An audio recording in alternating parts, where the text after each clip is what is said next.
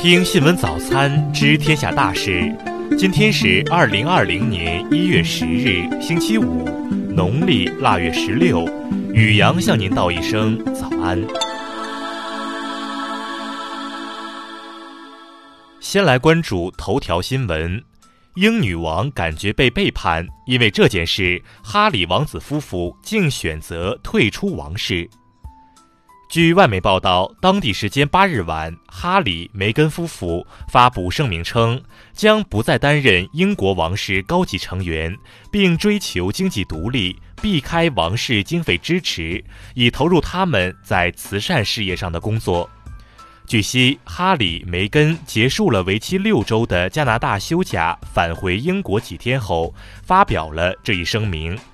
令人震惊的是，在声明发布之前，英国王室其他成员并不知情，而是通过电视媒体得知这一消息的。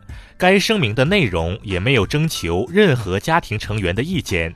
消息人士称，对此声明，女王和王室其他成员深感失望，表示震惊和愤怒，并且感觉被背叛和欺骗了。白金汉宫在一份简短的声明中表示，王室能够理解他们希望实现自己的愿望，但是过程可能会比较复杂，需要时间来解决。据了解，现年三十五岁的哈里王子是英国王室第六顺位继承人，排在查尔斯王子、威廉王子以及威廉的三名子女之后。二零一八年五月十九日，哈里与美国女星梅根·马克尔举行婚礼。二零一九年五月六日，两人的第一个孩子阿尔奇出生。作为王室重要成员，哈里一家一直备受外界关注。再来关注国内新闻，商务部昨日透露，中美双方将于下周签署第一阶段经贸协议。国家统计局数据显示，二零一九年十二月份 CPI 同比涨幅百分之四点五，其中猪肉价格上涨百分之九十七点零，影响 CPI 上涨约二点三四个百分点。针对春运形势，国家发改委昨日介绍称，今年春运期间预测全国旅客发送量将达到约三十亿人次，与上年大致持平，略有增长。教育部日前印发文件，对2020年普通高校招生工作作出部署。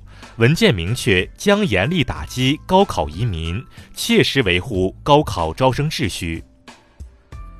自然资源部昨日表示，我国将全面开放油气勘查开采市场，允许民企、外资企业等社会各界资本进入油气勘探开发领域。最高法昨日介绍，当前长江生态环境形势依然严峻。截至去年年底，人民法院共审理涉长江经济带生态环境保护刑事案件四万两千两百三十件。交通运输部昨日指出，不停车快捷收费系统启用一周以来，总体运行情况平稳有序，不断向好。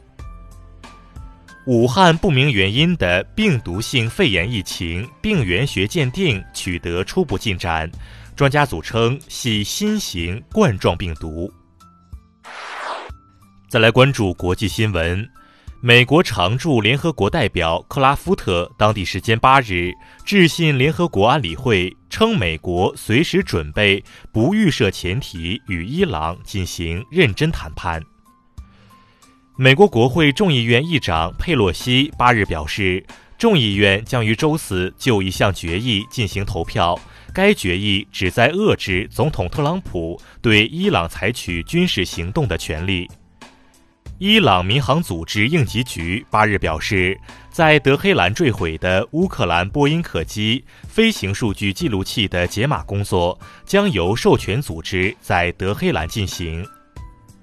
日产前董事长戈恩八日发声，对日产和日本司法制度进行了猛烈批评。日本法务相对此表示，不会允许将逃亡行为正当化。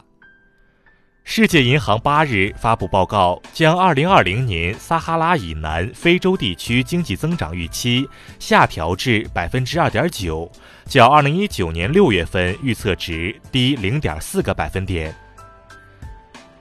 韩国法院九日决定，对涉嫌在二零一四年世越号客轮沉没时救援不力的时任海洋警察厅厅长等六人不予批捕。近日，美国政府将哥斯达黎加的旅游安全等级降至二等。哥斯达黎加官方回应称，该决定不公正，表示强烈抗议。玻利维亚国家统计局七日公布数据显示，二零一九年玻利维亚累计通货膨胀率为百分之一点四七，为二零一零年以来最低水平。再来关注社会民生新闻。呼和浩特检方九日消息，看到楼道内堆有杂物，便用打火机点燃，最终导致三人死亡。男子赵某某以放火罪被该院提起公诉，并依法判处死刑。近日，长沙联通用户将原包月套餐改为低档套餐，多次受阻。工信部组织该省通信管理局核查处理，督促企业对此问题进行全面排查整改。昨日，滴滴公司在北京、上海等三十七城上线途经点功能。滴滴方面表示，后续会根据产品使用情况，陆续在全国各城市上线该功能。河南邓州警方回应警车撞树受损一事称，事发系交警驾驶警车对冲卡车辆实施控制所致。目前，该司机因涉嫌妨害公务罪被刑事拘留。太原警方近日侦破一起特大网络销售假茅台酒案，该案涉及三十个省份，涉案金额二点一亿元，现场依法扣押假茅台酒八百余箱。再来关注文化体育新闻。昨晚，第四届亚洲 U 二三锦标赛暨二零二零东京奥运会亚洲区预选赛 C 组首轮，中国国奥队零比一负于韩国国奥队。